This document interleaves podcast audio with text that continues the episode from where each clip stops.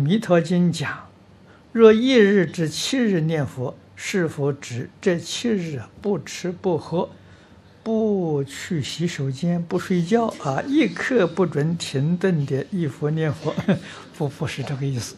经上没有这个说法。啊，经上的没没没这个说法。所以这个七天呢，但是这个七日确实是七日七夜。啊，真的是七日七夜，啊，念佛不间断，可是念累的时候可以休息，啊，休息好了赶紧进念佛堂接着念，哎，这个这个就是如法的，啊，并不是说连洗手间都不可以去了，这这个佛经里头没这个说法，啊。